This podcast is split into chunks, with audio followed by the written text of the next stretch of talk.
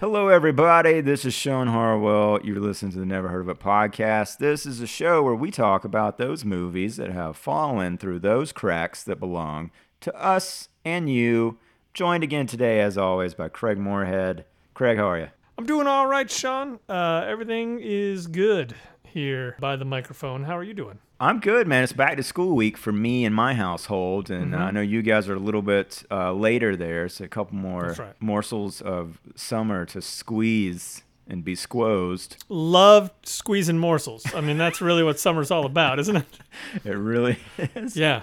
I'm, I'm looking forward to fall already. We're going to wrap up this month of uh, Bogey and Bacall, and I'm excited about it. Absolutely, I am too. I feel like we've we've picked a lot of good stuff. You know, you and Brian did a lot of good work uh, over the summer as well. Thank you, Brian. Yeah, thank you very much, Brian Crane.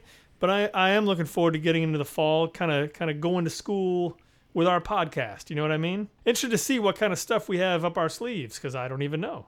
I know, and it's like that time of year where the trailers start coming out for the Christmas Oh, yeah. releases and some cool looking stuff on the horizon. Mm-hmm. It's a good time to to be a movie nerd. Craig, why don't you tell people where else they can find us online should they choose to do so, and then we'll uh, we'll jump into today's movie. Sounds good to me, Sean. So, where you can find us? Well, online, you can find us uh, on Facebook. You can find us on Instagram. You can find us uh, on Twitter. Those are places where you can contact us directly. You can find us uh, at our website, neverheardpodcast.com. That's, that's where you can find uh, all of our episodes. You can just sit there and binge them. Just binge them all day long. Call in sick and, you know, get the cat and a hot cup of tea, your favorite Afghan. Don't let the cat drink the tea. Don't let the cat drink the tea. Yeah, I, f- I feel like we've been over that. Get your chocolates and your dog, but to keep them separate. There's, it's gonna, it's gonna, it's gonna take a little work on your Uh, part, I'm but sure, yeah. yeah, but it's gonna really pay off when you start listening. You, you'll find us on iTunes and on Stitcher and on Spotify. Really, if there's any place that you could leave a, a nice review or perhaps subscribe, that would sure help us out. And maybe sit down with your family and have a serious discussion about why they aren't listening to our podcast. How do you feel about that? I think that's a good like yeah, set your kids straight right before they start school. You know, like Yeah. look, this year is Yeah. you're stepping up, you're uh, going up a grade.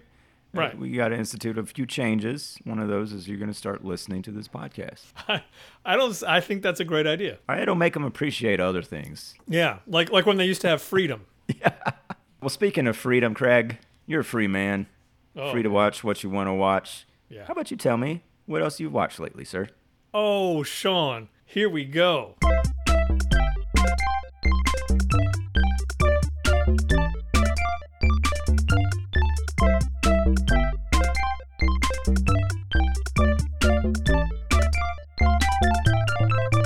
Like the music you chose to uh, lead into the what we watched stuff. By the way, You got some funky beats. Yep. you do have some funky beats. I've never actually credited anybody that's done those, but uh, Oh. there's a site that has free loops up, and if you're one of the people that put those up, thank you. You know who you are. Yeah, you don't need you don't need a shout out. Now, Yeah.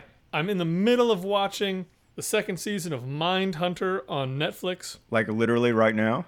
I am as we're do as we're recording. I try not to pay attention to our actual podcast. I Okay. like to watch something. I was worried because I thought you were going to say you weren't paying attention to the show, and I'm like, I've seen some of the first season. I think you kind of got to pay attention to oh, what's Oh, going on in that show. Yeah. Absolutely, and I, I love everything about it. And for some reason, I was thinking that the first season wasn't entirely directed by David Fincher, but maybe I'm wrong. Maybe I was thinking about House of Cards. Yeah, I, I'm under the assumption that he did not direct the entire first season either.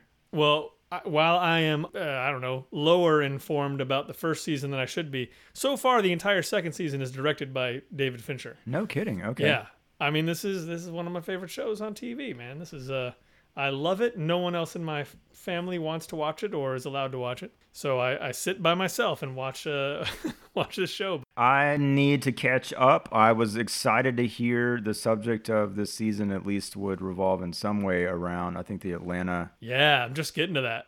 Yeah, okay. And I, I listened to a podcast called Monster that was pretty good about that subject. Uh, not the best podcast in the world, but the, it- pretty Sure. good if you're if you're Not as good as ours. I no. Um. So uh, yeah, I, that's on my to-do list for sure. I'm glad. Let me know how, what you thought when you finish it. I will. I will. So far, I'm really liking that. Awesome. Uh, I watched uh, with the wife. I watched the fourth season of Veronica Mars. I'm a big fan of that that show, going back a pretty far way. Still never seen a single f- five minute clip of that show. That's okay. That's okay. Yeah. It's really interesting how yeah how that one has kind of stayed small, but it has a, I guess a fervent fan base, more fervent than me because I. It's not like I ever wrote anybody and said keep doing this, Yeah. but I I'm, but Somebody I'm happy did, that right? they do. Yeah. Yeah. yeah, somebody definitely did, and it's a good season. It's interesting because like the first season, you know, it's like a it's like a teen noir private eye show, right? Right. So the first season is kind of the hook is that there's this girl, her best friend has just been murdered. She was just date raped at a party. She is the daughter of the ex sheriff who is now a PI, and she is going to find out who killed her friend because she doesn't kind of want to deal with the fact that she just got date raped and doesn't know what happened. And there's like this huge load of drama right there at the very I mean, beginning. Yeah, that's Yeah. that's a pretty stacked deck. yeah, and like because because when I went into it originally, I was like, oh well, this is kind of like a teen soap opera show, but uh, you know, I like some of the people in it, and the wife wants to watch it, so that'll be fun, and we'll be it'll be like our show. And I was immediately hooked on it. Nothing was quite as good as the first season, but now the fourth season, what's cool is Sean Yeah. is that they've gone they've gone much harder edged with it And it's actually set on Mars, right? and it's set on Mars. So here's it's a sci-fi show now. no, but uh, it kind of always had an interesting edge to it. It couldn't show everything about being that edgy in a way, Uh huh. and uh, it's kind of nice that it was loosened up. But it also has some problems because there's there have been some casting that was not good from the very beginning that has just kind of gotten worse as time went on. But like Yeah. J.K. Simmons is in it, and uh, Oh, I didn't know that. who else is in it? Like the yeah, it's it's um if you like Veronica Mars, anybody out there, and you haven't watched this fourth season, it's it's really worth it. It's a very good season. Cool. And the last thing is I watched Bumblebee from uh, last year. Now I understand that to be a bit of a sleeper, at least guilty pleasure, if not out and out enjoyable movie. What did you think? Well, that's the thing. I I was somehow under the impression that I had heard from a lot of people that I know that like that was a good movie. Like that as far as the Transformers movies, like that that's the good one. Do people owe you an apology? Did some there there are certain people Okay. who at the very least I need to have a clarifying conversation. Okay. Because you came right out and said it's kind of a guilty pleasure. Like I could understand that, and if I had known that, I probably wouldn't have sat down to watch it. I thought it was going to be. it- It's it's weird. It's very very corny. It's almost like a movie made for seven year olds that's PG thirteen. Okay. So it's like there's tons of destruction, but like the humor in it is just dumb, and and like the mm. way the way it's it's just not. I didn't enjoy it. It's very corny. It felt kind of first drafty. The main character Hailee Steinfeld, I think her name is, Yeah. is great. Like, and that's kind of what I was kind of excited about because she seems so great in the trailers, and it just was like, man, that what a what a good person to put in the front. And like almost everybody else in the cast is just like kind of weirdly miscast. Not not bad actors, but just Uh-huh. like this doesn't fit. All the effects are amazing, Sure. and then and then you cut to like some family drama scenes, and it's like, oh god, this is let's get out of here. that bummed me out. My my ten year old loved it. Sure. So okay. yeah, if, if you're getting it for ten year olds, then you're on the right track. Gotcha. But that's my that's my takes on on things. Uh, what about you, Sean? What have you been doing? I got some good stuff in my uh, quill this week, I think, Craig. First one is Heaven and Earth. The Tommy Oliver Lee Jones movie? Stone, yeah, 1993. Have you seen that? I've never seen it. I, I really was not, yeah, familiar with this movie at all. Yeah, I understand it now to be the third in sort of his like Vietnam trilogy of Platoon, Born on the Fourth of July, and then this. Right. This being the one, I think the reason that most people don't maybe know about it is because it was the story of a, a, a Vietnamese person Right. and their encounter. And so obviously, like the person they cast, who was great, and I'm not going to try to pronounce her name because, as we know, uh, I can't do that. Out of respect. Yeah, I really liked her performance, but she's just not a, a, you know, she's just not a household name. She's not a movie star. Certainly not in '93 or, or elsewhere. I don't know. It's interesting to watch it. Like it's definitely overwrought. Like there's no way Mm-hmm. around it. And especially, I think you know, it feels that way more so maybe now than it would have at the time because there were a lot of movies that kind of felt like that. I think in the sort of like drama world, but I mean, there's just fantastic moments in it. Like I kind of forget about how I forget how good Oliver Stone is, and also how kind of visual and like how much of a stylist he is. And like sometimes that Yeah. style is just everything in the kitchen sink, right? You know, Yeah. Natural Born Killers, and there's like hints of that in this, even in this thing, which is this very serious drama. And it's a long movie, but if you're gonna see it, even just like curious about it, I'm assuming maybe you could find this clip on YouTube. There's a really great sequence where they come to America, Tommy Lee Jones and his Vietnamese wife. And that's not really spoiling anything. And that whole section, like I loved, like the you know the mm-hmm. early stages of that, just seeing this woman in an American grocery store, where you're like, oh God, yeah, this would be really really weird. Where like suddenly it's just like, no, there's eight thousand cans of soup on the shelf. Right. Like anywhere else in in well, not anywhere else in the world, but a good healthy portion of the world would look at that as like you've got to be kidding me like you can Yeah. just walk in this place any day any time of the day and buy one of 8000 cans of soup so i don't know i was trying to think of other movies that where i've like felt that and seen that sort of like outsider perspective of america and that culture shock and uh, i thought they he handled that really well Yeah. continuing my stint in the 90s i watched sense and sensibility the ang lee emma I love thompson that movie. Yeah. dude that movie is a masterpiece i think i mean it is great It really is. It should be so dry and boring.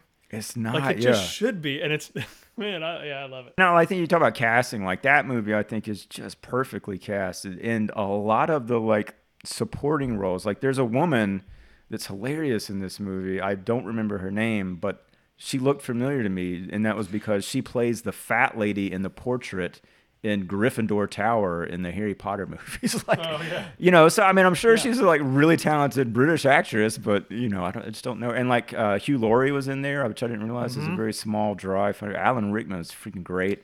Alan Rickman has has probably the best part in the thing. He Like, really just- does, yeah. man. He kills it, and he's Yeah. so good. I, I heard a funny interview with uh, Hugh Grant about this movie. Oh, yeah. and he was talking about how you know Ang Lee. uh, I think certainly at the time, and maybe his English was not that particularly great. Yeah. But he said he did a take, you know, and he was he was pretty nervous of that. It's still pretty early on in his career, and Ang Lee just was like, "That was so boring," and just like, you know, no sense of irony about it or anything. And uh, Right. he was just like, "Oh, okay, like uh, that's maybe there's like a loss in translation something here," but uh. Because it's a very understated performance in a lot of ways. Really, really good. I, I mean, yeah, just geez, Louise, that's is such a great story. I mean, the story just holds It really up. is. Uh, anyway, moving on.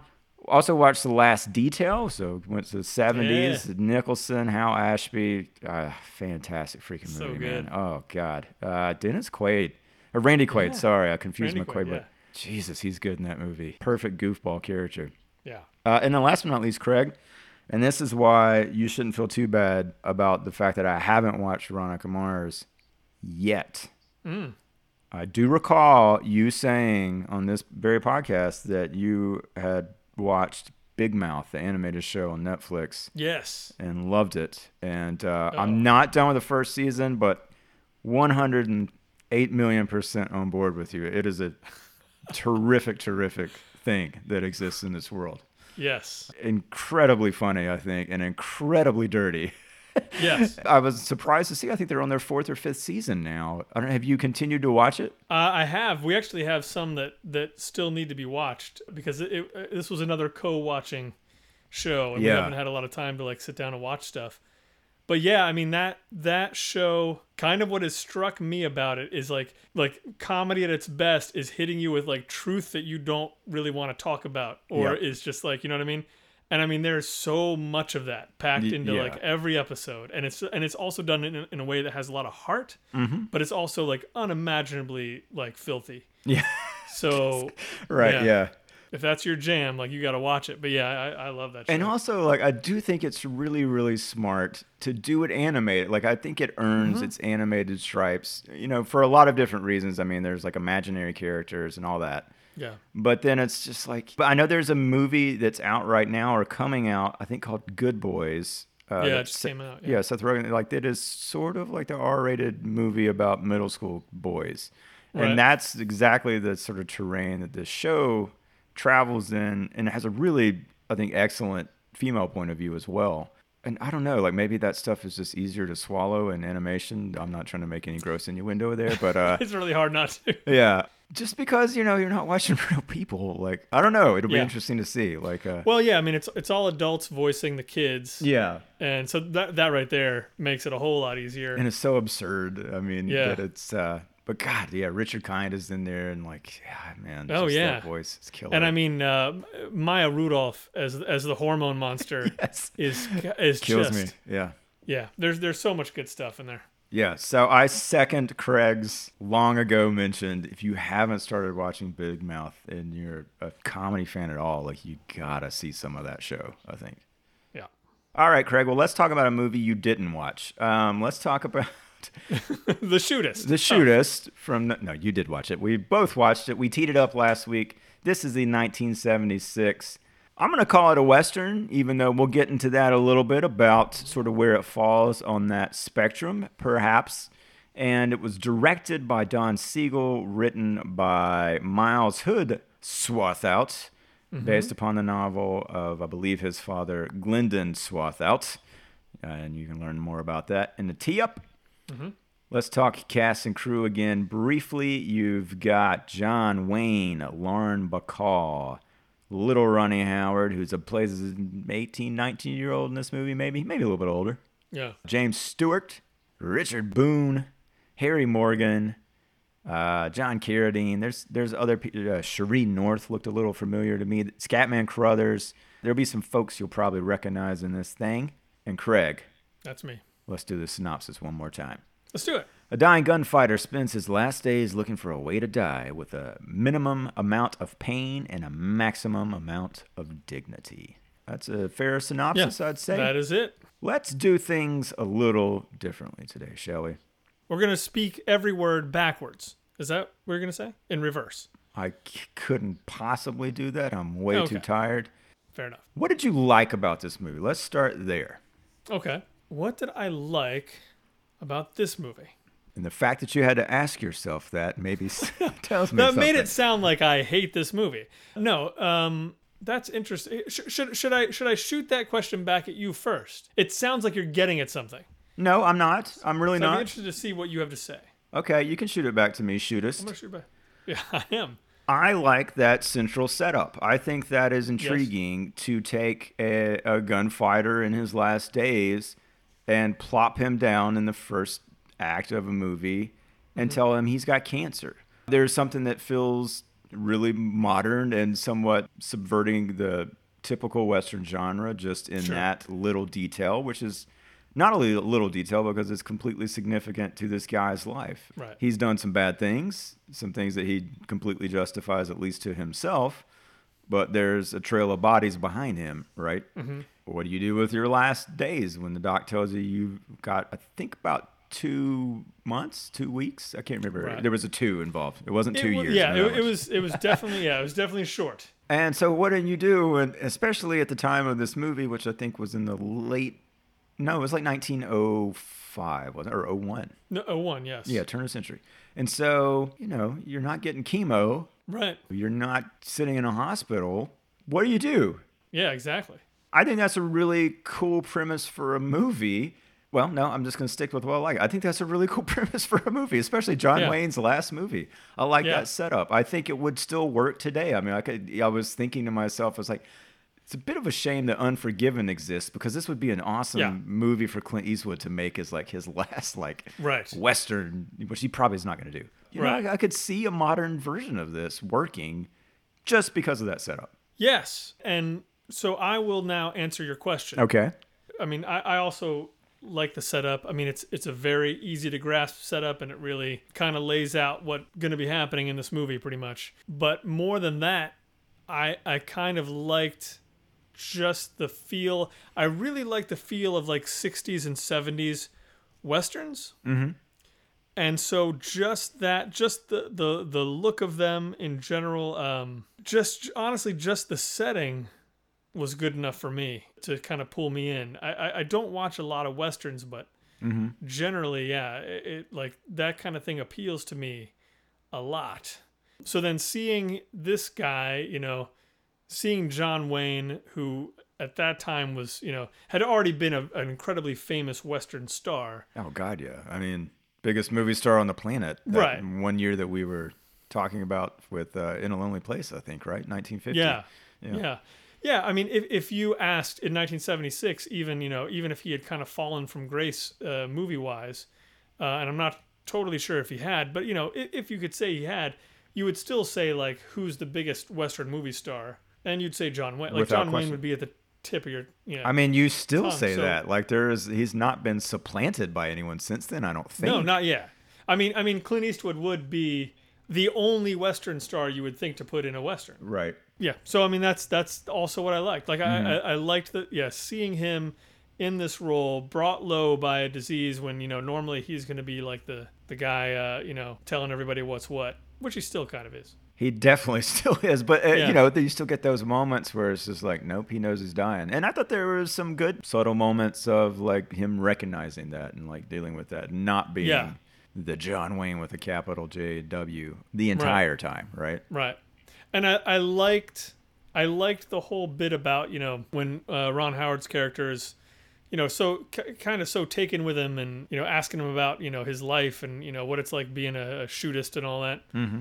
And him just saying the thing about you know it's it's not so much about being fast or even really good with your aim the main thing is being willing like most most Yeah. guys you get in a situation like that they're not willing to pull the trigger and so they'll they'll be the ones who get shot which is which is definitely interesting Yeah. Um, which is like, in a way, I feel like almost like should be the theme of most westerns, and yet I don't I've never heard it really explicitly stated like that before. You know? right right Mm-hmm. Like i, I love because because usually it's all about i'm the fastest i'm Yeah. the fastest you know but it really has no, very it has less to do with that in in most uh, shooting competitions so it's kind of Yeah. cool that it, that he's not I, I, I- since we're keeping this positive i'm gonna say like i like the fact that he's not i'm the fastest there is Yeah. and that's what he hangs his hat on it's like that has nothing to do with it really it's just that he doesn't have any qualms about shooting somebody if he thinks they need to be shot right. Yeah. yeah Uh, in fact, what I don't know, like I wrote down very early on in the movie, he states he has a credo.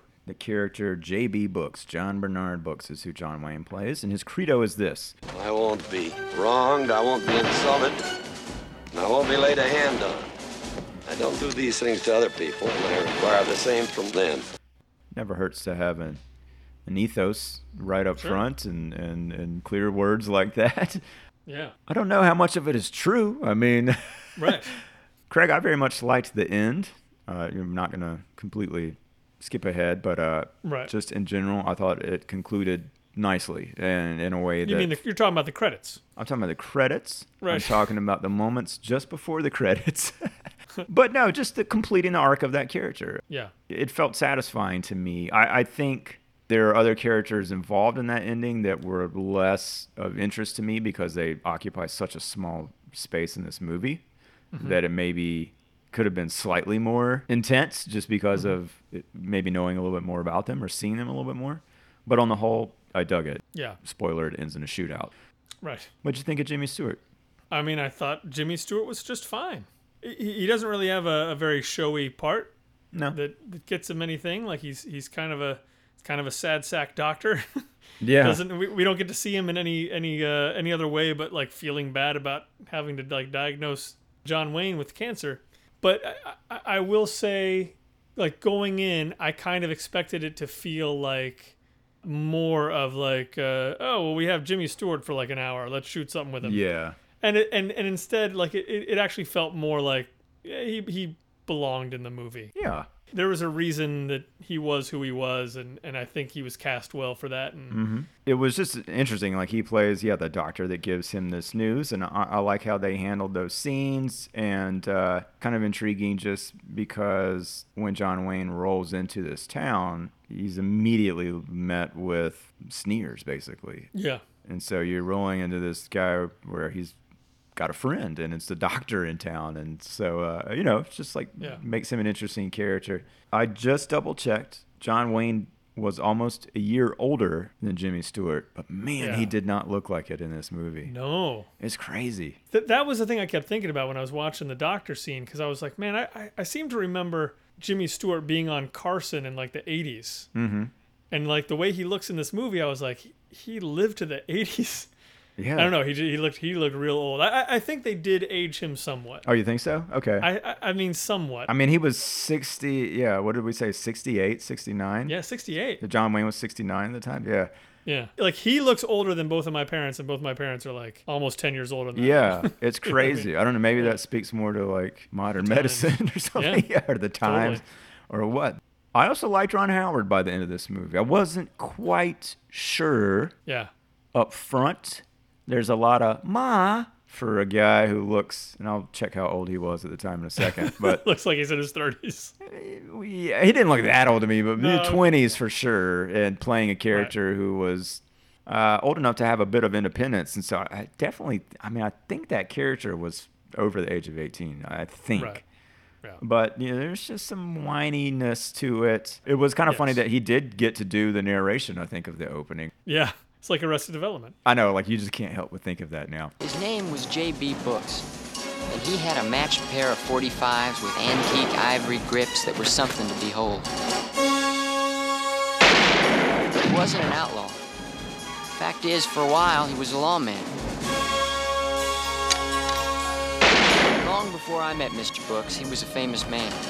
I guess his fame was why somebody or other was always after him.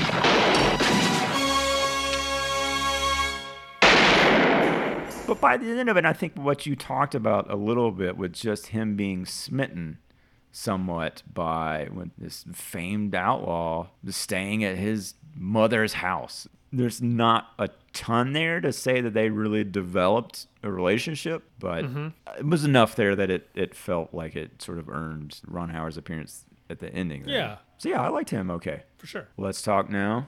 What did you like less, Craig? to me there there was sort of a TV movie feel about it that I didn't like and, and I can't put my finger on it more than just maybe it's just like the sets or something. Here's my main thing. You look at that poster, that awesome painted poster. Yeah.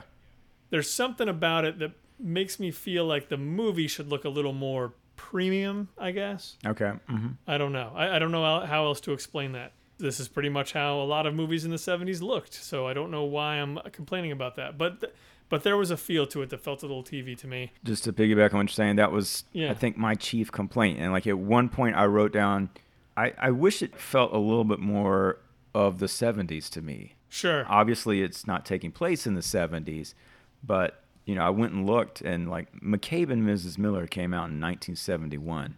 So it was five Right. and that just is like It feels like you're living in there. it, like well, that and it just feels like of. they're they should these two movies should be from completely different decades. Like they Right. feel that way, and to Yeah. know that McCabe Miss Miller was five years ahead of this yeah. is kind of crazy. And especially even thinking too about Don Siegel and like being the guy that did Dirty Harry and stuff like that. I was kind of waiting for those moments, and I I think Yeah. they're in there a little bit. I mean, Mm-hmm. there's at least two people that get shot square in the forehead, right?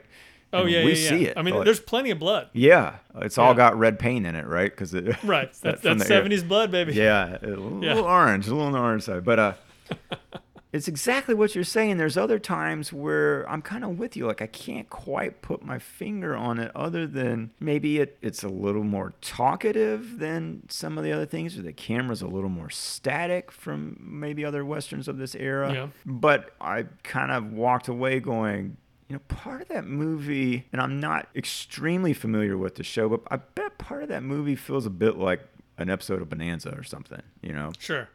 Yeah. I think unfortunately that also kind of trickled down to my I didn't dislike it or hate it, but I was sort of indifferent to Lauren Bacall and her mm-hmm. character. Well, I mean, yeah, that that brings up probably my biggest complaint about the movie. All right, well, let's do that then. Yeah. It's another one that's sort of like in a lonely place where you have these two people together.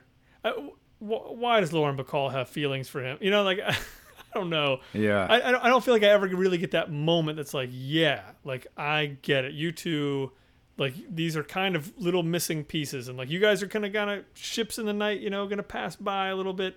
It's not gonna be like a forever thing, but there is a sense that it's like, oh, I wish he wasn't dying and he could live here forever or something. I, I don't know. It's like this love that's ignited out of nothing. It's it no. What bothers me, I think, is that it feels like the love is ignited because he's John Wayne and she's Lauren Bacall. Exactly. And that's it. Like there's nothing else that completes those characters. It's just they've been put in and they're both attractive. Yeah, I think yeah, you're you're on the on the money there, and to the extent where even within scenes themselves, it it just felt like I'm still not sure where exactly on the compass she is towards this guy. Yeah. and that can work, I think, but it just mm-hmm. it, it was a little confusing to me. The setup with her character is that when John Wayne rolls into town and gets the news that he's going to die, he then looks for a place to stay, and he's not going to travel because he knows I guess he doesn't want to go off and do that. He spent plenty of time in the mountains uh, alone Right. with a horse. And so he rents a room from Lauren Bacall, who happens to be Ron Howard's mother. And she's a widower. There was another age thing that was kind of weird. There was a, a mention of the fact that her husband, I think, had been dead a year and that he died at 41 and like she does not look like and i think she was in her f- 50s when they shot this so maybe there was just a big age difference between Yeah. Husband and wife there but it usually went the other way like the wives were a lot younger mm-hmm. when she learns who this guy is well she immediately doesn't like him i think in the first scene she says something about that fact because he claims to be a u.s marshal and he's unloading all his guns and he's bossing them around and uh, I think she just comes right out and says that she doesn't really care for him. And later, Yeah. she finds out, oh, he's this guy that's killed 36 people. Tells him to leave. Yeah. That's all. Yeah. That's all tracking. It's all tracking. One hundred percent. Hundred percent. Yeah, this is a woman with morals Right. who understands that I don't care if you're the famed outlaw or the fastest draw. That means you killed 36 people. I'm not cool with that, right? Right. Thankfully, yes, you need people like that in these movies. Right. But I'm with you. I don't know where the turn happens where she starts to really have feelings for him. They have their moments. They have some scenes together, which I think are really good. But mm-hmm. Yeah, he's dying. She knows that you're sympathetic to the person in that situation. Mm-hmm. Later in the movie, two guys try to kill John Wayne in that house in the mm-hmm. middle of the night. He blows them both away. Their blood splatters her bed, basically. Yeah. All her Breaking furniture windows too. you know, she's continuously abdicated against the idea of murder Yeah. throughout this movie. Mere moments after this happens, Ron Howard is running into, oh, you should have seen it. He blew him away so quick. And she starts crying, crying because he's dying. John Wayne is dying. I'm like, wait a second. Yeah. No. He just killed two people. You've got other clients renting your room who are leaving right. is shortly after that is like they don't know how they're going to make rent and stuff and ron howard's off like selling john wayne's horse and, and it was just like but wait a second that's that's not why she's crying in this scene it's it's clear that, that she's crying because he's going to die felt like a weather vane that was just blowing in the wind i didn't know Yeah. where to go with her so that was a bit disappointing I do think there's a, a better, specifically Bacall movies I could have picked. Uh, so I'll take that one. I'm sorry, Lauren didn't do a better job of finding one just for you, but I do think that was my minor quibble with this movie. I'm just, Yeah. you know, I wish I had a better sense of that character, and I think she could have chewed into a better character a bit more. Yeah. What there is not like a standout scene with her. I don't think is there. No. Too bad. No, there's not. There's not. Yeah, I, I feel the same way. And uh, let me ask you this, because I'm trying to kind of figure out: am, am I just being uh, too much of a bleeding heart on this one aspect of the movie? But like the other thing that bothered me, it, goes back to the thing about that I liked about, you know, it's not about being fast or even having great aim. It's about being willing and all that stuff. Mm-hmm. And there is that I mean, this being a John Wayne movie, it's the mid 70s. There is that feeling throughout the movie that his toughness, his macho ness, his ability to kill somebody, like him being willing to kill somebody is tough and masculine and macho, and that's good. Yeah. That's a good thing and a thing to aim for. Like you should It's be able to kill somebody, and that's a real man.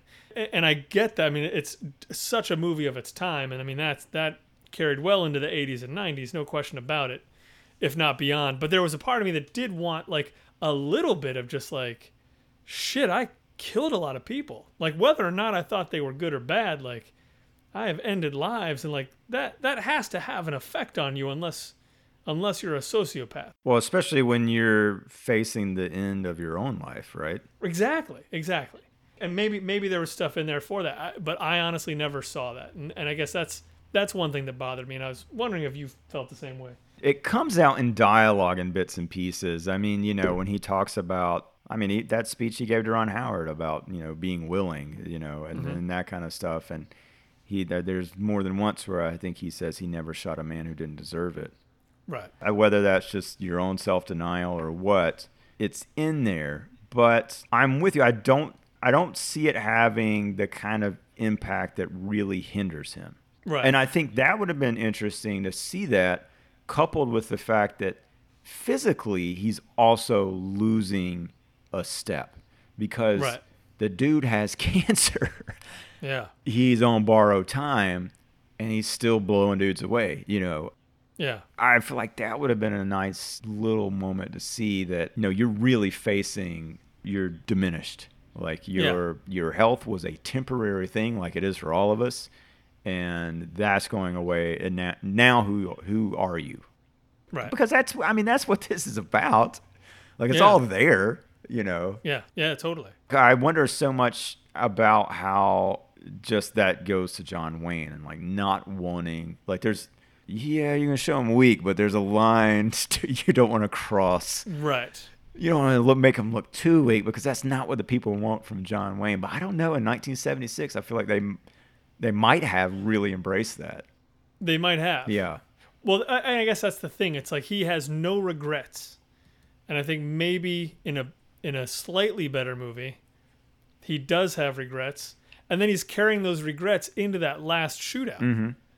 You know, so there's that that that feeling of, well, when I go to pull the trigger this time, am I going to have the drop on anybody? yeah That was one bit that that especially stuck out and bothered me. well let's get back on the positive side Good. favorite moments or a favorite moment just thinking about this because I, I wish I'd said it earlier. One of my favorite moments is when Marshall Thibodeau comes to see him. love Marshall Thibodeau yeah Love Marshall Thibodeau. Harry Morgan walks in. You can tell he's nervous about being around books, but he, you know, but he's not like he's not like totally corny. But then when he's told that that Books has cancer, he's so happy. Oh and my he God, says, yeah. He and he's like, "Well, just don't take too long to die." Like he, he Mm-hmm. couldn't wait for that guy to die. And I mean that scene that scene right there is probably what made me really start loving the movie. Yeah, it's a great. Yeah. scene. I mean, he literally goes woo You know, he's like, and I think that scene ends with him saying, "Yeah, just don't take too long," and he's gonna do something to his grave that he won't say in polite company or something. I mean, like he literally implies that he's gonna piss or shit on this Yeah. guy's grave when he's at Yeah. to the man himself right there in front of him when he's Oh, got he cancer and just Yeah. told him that. Which that I really would love to know if that's in the book. Yeah. Is there more of that stuff in the book? And like Right. that's just sort of like, okay, you're sort of venturing into dark territory here. Like we don't want to go quite that dark with it. And I'm like, no, I would love to see it like go even darker, Yeah. you know. Well, I mean, and th- that is a great balance to like Ron Howard's thing. Yep. You know, you have the people who love him, and then you have yeah, the older folks are just like, this guy's bad news. You know, that's good stuff. I really enjoyed the scene that is it's almost apropos of nothing. There is a car dealer named Pulford, I believe, played by Hugh mm-hmm. O'Brian, who is a dealer of a game called faro that was played in the local saloon and felt like, you know, maybe first half of the movie or or thereabouts.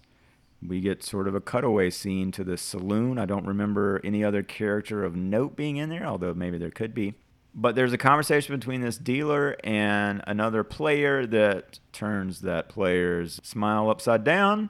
And he leaves briefly and comes back with a gun and starts firing in the direction of the table. The dealer, Pulford, shoots him, kills him dead. The bartender, I think, runs over to the body and was like, That's gotta be 80 feet, clean through the heart. And the entire place celebrates. Yeah. Everyone's so excited. There's just a dead, bleeding body on the ground. Yeah, I mean, it's almost like Coen Brothers esque, like if it were shot differently, like Yeah. uh, Buster Scruggs style. But um, I really like that scene. It took me a very long time to figure out, well, what in the hell was that doing in this movie? But it does kind of come into play. I still don't know. Did he have beef with uh, books, or he was just considered like the other sort of like fastest, best shooter in town? Yeah, I think it was just competition. Yep, Yeah. simple competition. That's why he's in a life or death situation at the end of the movie, I guess, just to prove he's a badass. Um, Right. and uh, then there's Scatman Crothers, Craig. Love Scatman Crothers. What exactly did old Moses do? What was his job? Yeah. Well, th- that is that is a very interesting thing. I I- mean I I, am- I assumed he was the guy who ran the stables. Is that the livery? Is that what they call that? Sure, the livery that would make sense. Okay. Yeah, I mean, so he was a big fan of books or the book's legend. Oh my God, yeah. They were laughing so hard. Remember that scene where uh, he and uh, Oh, yeah. Ron Howard are drinking whiskey and I think he falls They on the really ground like it. laughing, yeah, about books Yeah. being there. And then there's that whole scene where he buys the horse. Yeah. And I mean, I was, I, I, I certainly got it later, like why that all happened to a, to a degree. But that was Kind one of. scene that, Yeah. For a while, yeah, I was like, well, I don't, I don't understand what we're doing. Yeah. I don't know. Is it a lengthy scene? Maybe I just thought about it for so long. It seemed like a lengthy scene. I don't know because it's in stages, I think. Because then, are you talking about where he like haggles with Wayne? Yeah. Okay. Yeah. Because didn't Ron Howard sell the horse to uh, Scatman Yes. without for John- hundred dollars. Yeah, without John Wayne's knowledge, and so I guess John Wayne went back to say, "Wait a second, you can't, you can't just buy my horse for hundred dollars. You got to give me at least Right. three hundred, and then they negotiate to two ninety eight. Um, and there's another one I wonder: is he in the book? And if he's in the book, is he this particular character? Because I mean, Scatman is Scatman. Like it's just like that's what you get when you when you cast him. It's like, Yeah. you know, Yeah. You know what you're getting. yeah, I don't know. He's playing a character per se, although yeah, he's kind of a, a drunk. Definitely would not have complained to have two or three more Scatman scenes in a different location, so he could just get away from that one shot of uh, there's like a horse's ass behind him, you know, and that's like a couple of saddles in this room.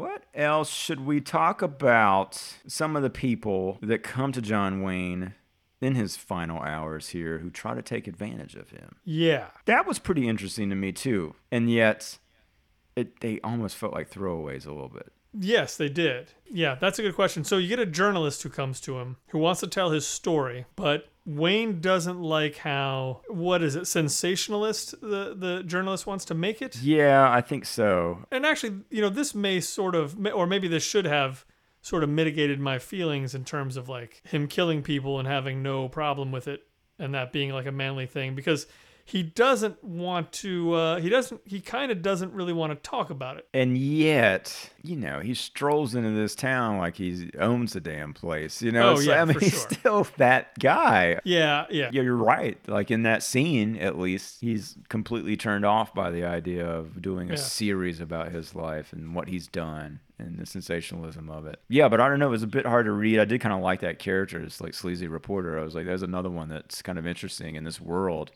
that we don't see much of. Yeah. And then the, the woman who was named Serepta, which is a name I've never Wow, ever yeah. run across in my life, which No. gets shortened. It does not roll off the tongue. no, it gets shortened No. to Sarah.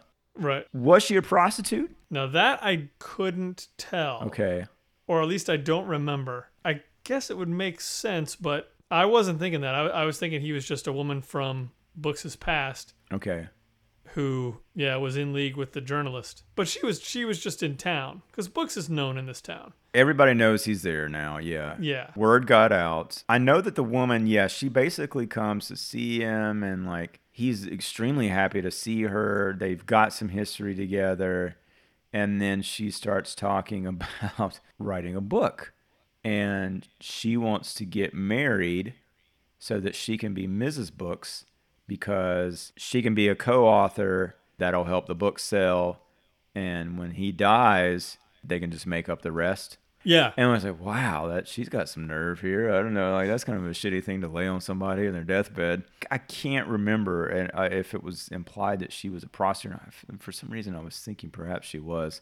Maybe it's just because she's not the most moral character there. Yeah. Kind of liked that scene. I kind of liked the performance there. Sheree North is the the actress, and Yeah. uh, it was just another one of those where I was just like, well, damn, there's a, okay, there's a story there. There's more to that, obviously. Yeah. We're just not quite getting it in this movie. Well, yeah.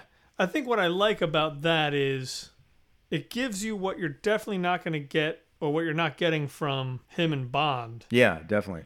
Like there's a very soft center to that scene at one point, Mm-hmm. and then it you know immediately goes away when he realizes she's just trying to take advantage of him. Yeah.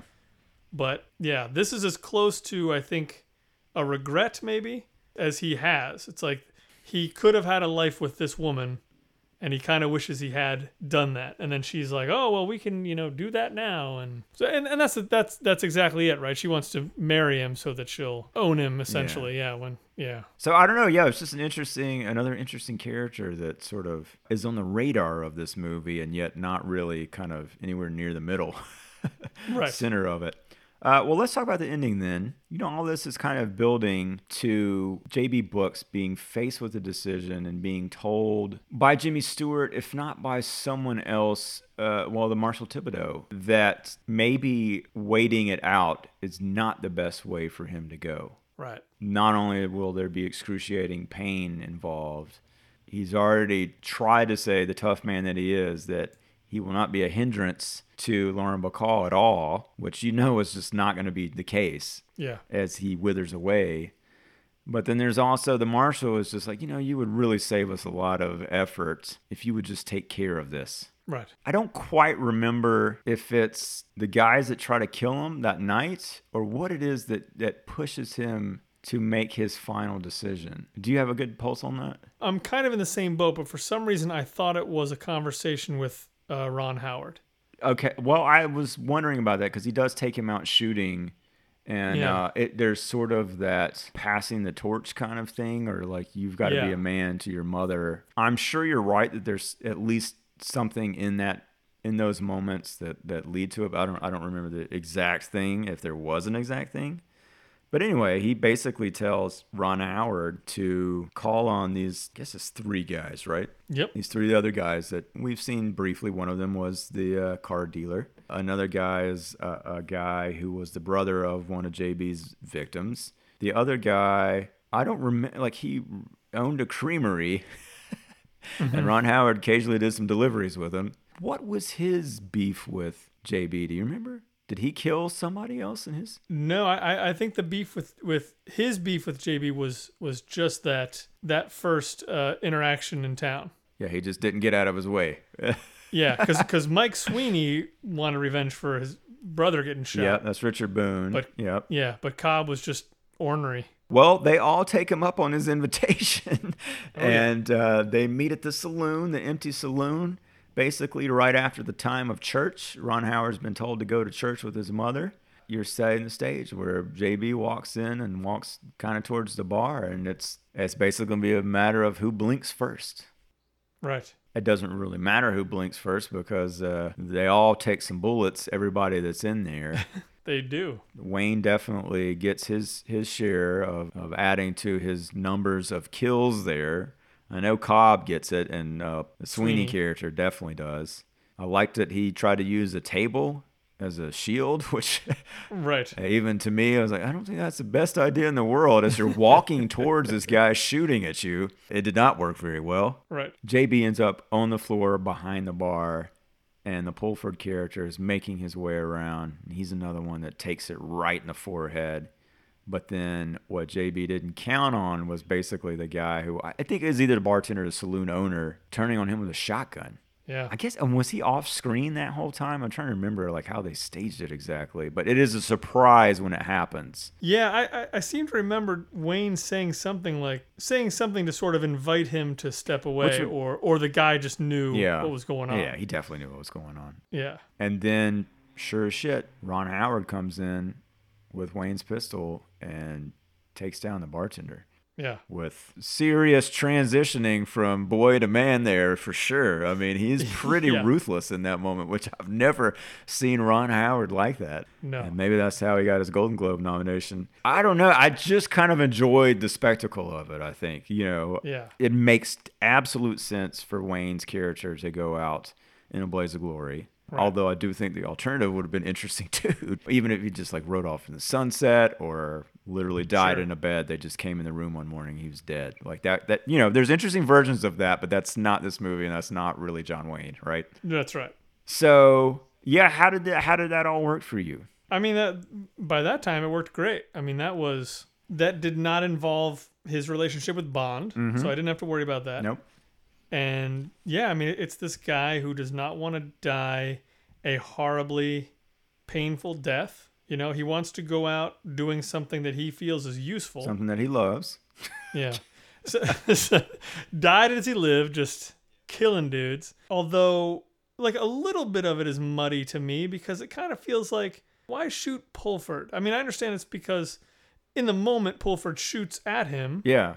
And so it's kind of self defense. But at the same time, it's like, you, you set this up. Like, the guy wanted to shoot you, but does that mean he deserves to be shot? I don't even know why he's there. I mean, honestly, like I Yeah. would just, yeah, no, thank you. I'm not gonna go do that. Like that's, I Well, appreciate that. o- you- out- outside of ego. Well, actually, no. Two things: ego, or because this is the other thing I kept thinking about when he went in there. I'm like, okay, you got these three guys there. You're gonna have a shootout with. You want to die because you have cancer. You want to die a painful death. So what happens if you go in and plug all these guys and you walk out and you're fine? yeah. You're just gonna keep setting up shootouts, All right, get the next three best guys in town. right? Ah, shit. Right. Okay, there's got to be somebody that can do this, right? And I'm, I'm just gonna say this right now on, on the air, Sean. I think I think there might be a movie in that. There could be, yeah, that could be pretty comedic funny. movie yeah. of a yeah shootist trying to die and he's too good Mm-hmm. but anyway so i'm thinking maybe he's there as like well somebody's gonna hit me one way or another because because he knows he's john wayne yeah, you know he's gonna go down pretty hard Yeah. but yeah i mean that was that was kind of the thing walking in but but yeah i mean as far as the tension and the the emotion of that moment i totally get it and, and i thought it was played out pretty well i mean it's uh, i'm assuming it was don siegel on the set that day I would imagine so. Yeah, he enjoys his shootouts. That was kind of a kind of a welcome ending outside of the fact that yeah, the the ending ending of Ron Howard walking through the town kind of made it feel like ah, see now I'm a man, I'm willing to kill people. Yeah. it's just like all right, I'll say this: like that scene is likely to be what I will remember about this movie. I think that Yes. and those, and probably the scene with Jimmy Stewart. Because that is the setup to the movie, and then the, your resolution here, and and you know, especially just because of of who it is, you know, Ron Howard and, and John Wayne, they're dying. It's a pretty easy thing to recommend to somebody. Like if you can imagine what it's like to see Ron Howard, you know, standing over the body of John Wayne and killing someone. Yeah. If that's ever entered your imagination as something that you ought to see, you should watch The Shootist. Everything else that gets you to that point, yeah, okay, there's some stuff that maybe is less exciting, but I think you'll remember that scene after you see it, right? yeah, absolutely. Yeah, it's a cool one. I wrote down a couple things of dialogue that I liked. I do think this movie is peppered throughout with some pretty excellent lines that I assume are vernacular to the time period, although I don't know. I mean, one of which was, uh, well, that wouldn't buy you any bacon, which Ah, yeah, I don't know how much That's bacon cost back then, but that was a good one. Uh, there was another time where a character was said to be full of sheep dip, which I liked quite a bit. Sheep did. We didn't mention, but when that reporter was there the first time, John Wayne ended that scene and that conversation by sticking his pistol in that reporter's mouth and telling him to make like this is a nipple.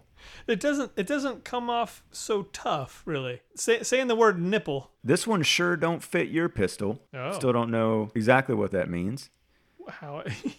But I think he said that to the guy in the opening as he was coming into town, the guy that tried to rob him, who John Wayne called a boob, which I absolutely loved. Like, there's nobody on the planet I think that could call somebody a boob and make it sound as, as enjoyable of an insult as John Wayne. Well, hey man, boobs and nipples. You know when when it's John Wayne. Now, and here's a line I wanted to ask you about. When John Wayne comes to rent the room, he's checking it out and everything. He asks Lauren Bacall this. Bed isn't ticky, is it? She got really Oh, yeah. offended.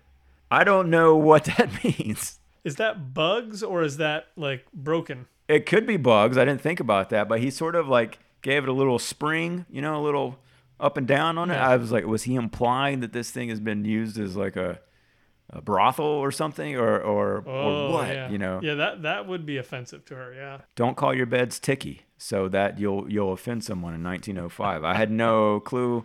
That's kind of all I got on this movie, man. I um, it wasn't quite what I expected, and, and it was at the same time, if that makes sense. Yes. I would recommend it. How about you? I would definitely recommend it, uh, especially to anybody who likes westerns in general. It, it, I don't, I don't think it's really a movie you can ignore. If you're like going through westerns from the 30s up until here, and you know you're gonna see a lot of John Wayne if you do that. Yeah, Like it's definitely a, a kind of a big capper for that, and like if yeah, you absolutely. if you like Unforgiven, you know this is kind of a precursor to Unforgiven in a way, Mm-hmm. and I think it's a good movie to watch. Yeah, and then also, I mean, unlike McCabe and Mrs. Miller, maybe quite a few of the movies, even the westerns that were made around this time, it's only an hour and 40 minutes. Like, it never, I, I don't know, I was never bored. I didn't feel like the pace really No. lulled too much in this movie. So it's a pretty easy one to kind of get into and, and get out. And we didn't actually talk about, they do use clips from other John Wayne movies in the opening of this through that narration that's just kind of described the legacy of this guy.